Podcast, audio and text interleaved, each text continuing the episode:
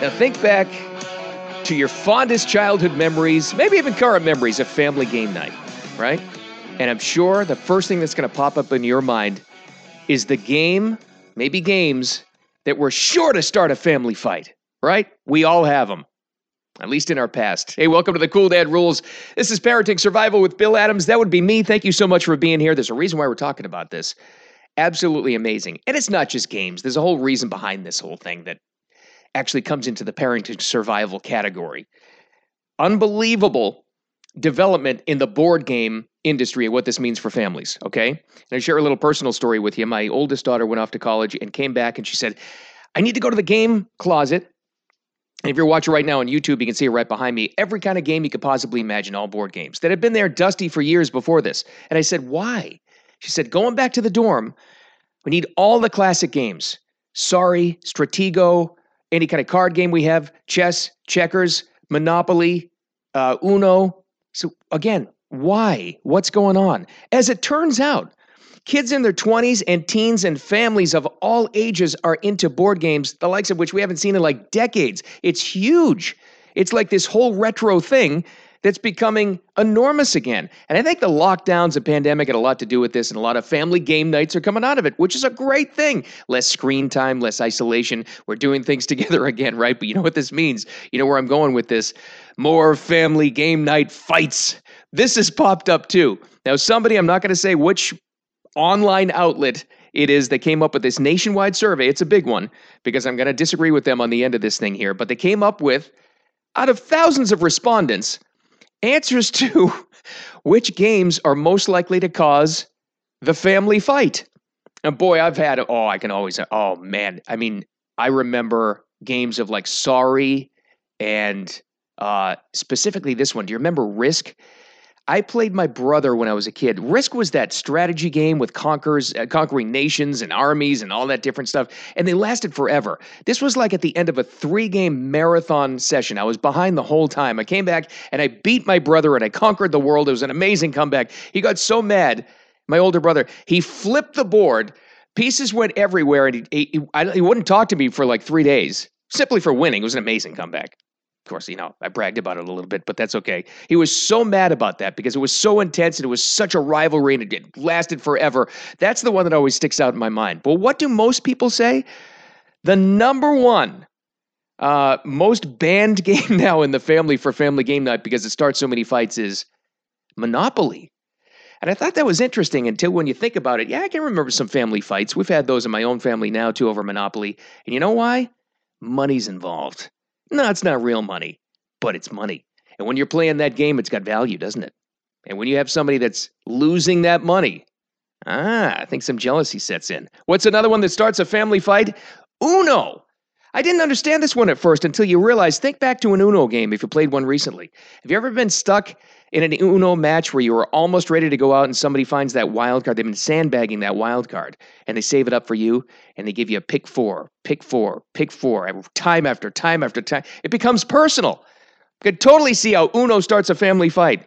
This next one is the one that always starts the fights in my immediate family right now because the trash talking is built into the game. Sorry. Think about it. It's in the name. Sorry. Mm, gonna set you back. it leads to fights and fun. Uh, Scrabble. I guess Scrabble fights come from when somebody comes up with a word that you just know in your heart of hearts until they come up with the Scrabble dictionary that's not a real word, but they do, like, you know, the QI chi, and they win the game on that. Yeah, that could start a fight if you're a sore loser, I guess. I don't know. And Jenga, well, because that's the physical, loud, you know, wooden blocks intensity game. I could see that too.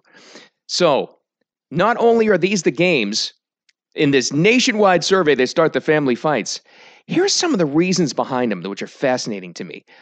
What are the cause of the fights? Number one, somebody gets accused of cheating. And number two, it's just somebody that loses time after time after time.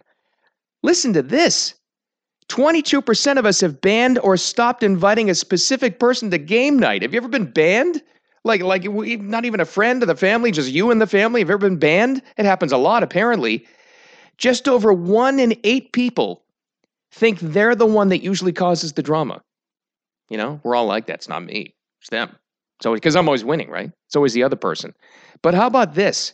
One in nine people a nationwide survey, have seen a physical fight break out over a board game before. Like, you know, you're in the middle of that Monopoly game, and all of a sudden, you know, the, the punches break out right in the middle of the board thing. I haven't seen that personally, but it's come close, obviously. So all these things happen, right?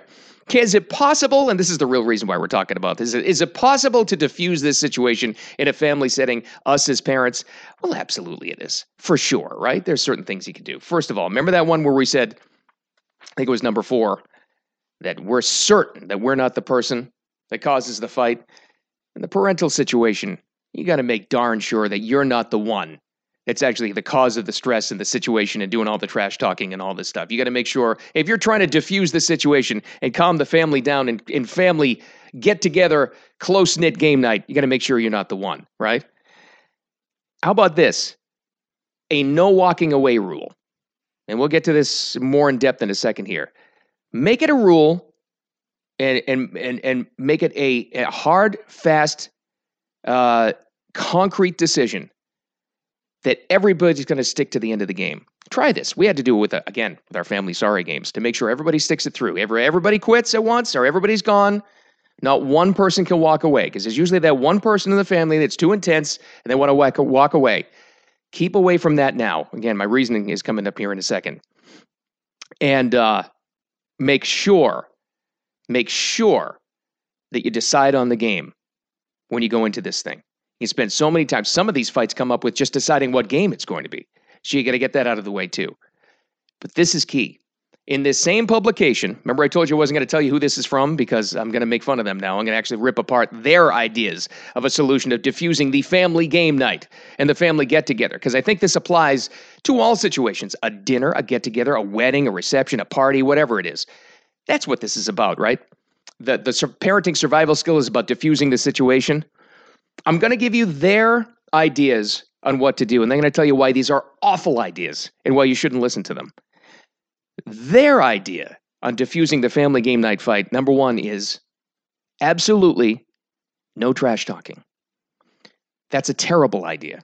First of all, what fun is it if you can't trash talk in the game? If you're the winner and you trash talk a little bit, like the sorry game, it's built into the title. Sorry, right? Well, you want to take all the fun. You're going to be completely fun and polite. I mean, non-fun and polite and generic during the during the game. That's that's not cool. Forget about that. Also, as you're trying to prepare them for life, you don't think they're going to face trash talking in the boardroom, in a courtroom, you know, with another lawyer when they become adults, or in the basketball court, or within their own family. You really want to wussify them so much that you don't want to do that. The whole idea behind the family board game nights are to understand how you can deal with competition and deal with losing and decide you're going to get better at something. Don't wussify it. Don't listen to that advice. Here's another thing that came up with that was terrible absolutely no betting or challenges. You know, like uh, parents versus kids. If the parents beat you in a team setting in this board game, you have to do the dishes for an entire week. So, according to this publication, we're not supposed to do that at all, or put a friendly wager on it, or no double or nothings in a card game or a dice game. What fun is that? Again, this is some kind of weird effort to wussify our family game nights. You don't want to do that. You know, like the kids aren't going to come with, up with challenges later on down the road. This is where they learn this stuff in the house. Don't take that learning skill away from them. Here's what they suggested too to diffuse the family game night fight timeout corners. So if someone's being too aggressive or someone's getting upset, we can pause the game till little Timmy or Susie takes a timeout and cools down in the corner. No, you don't do that. You tough it out of the game while it's going on. That's what you do. Again, think about when they when they this is why I get so mad at so many quote unquote parenting experts. They come out with advice like this and they have no idea the end result and the ramifications they have later in life for the kids. Timeout corner? Safety space? Try that in corporate America. Good luck to you. Uh, it's not going to work. They learn these skills. They learn these kinds of things in sports competitions, friendly competitions, bets, family game night. Like I said, don't take that away from them. And here's the one biggest one of all I want you to never listen to. Whenever you see some sort of parenting expert come out with this or it's in some sort of parenting publication, ignore it. If the kids are really upset about losing, let them win. No, do not let them win. You know why? Because life isn't going to let them win. If they can't handle losing a board game, how are they going to do in a boardroom later on or in a schoolroom? These are parenting lessons and life lessons, life skills that we pass on to them. Yes, we joke around about it. It's been fun to talk about fights at family game night, but this stuff matters. This is where all of all of our learning begins and how to deal with competition. Don't take that away from them. But again, Watch out for family game night because it's big again. Thank you so much for hanging out with me. It's Bill Adams, The Cool Dad Rules. I always appreciate your time. Reaching out to me too at thecooldadrules at gmail.com. That's how you can find me. And wherever you find your podcasts. Thanks for sharing it along. I really, really do appreciate that. I got to figure out what we're playing for a game night next. And I will talk to you soon.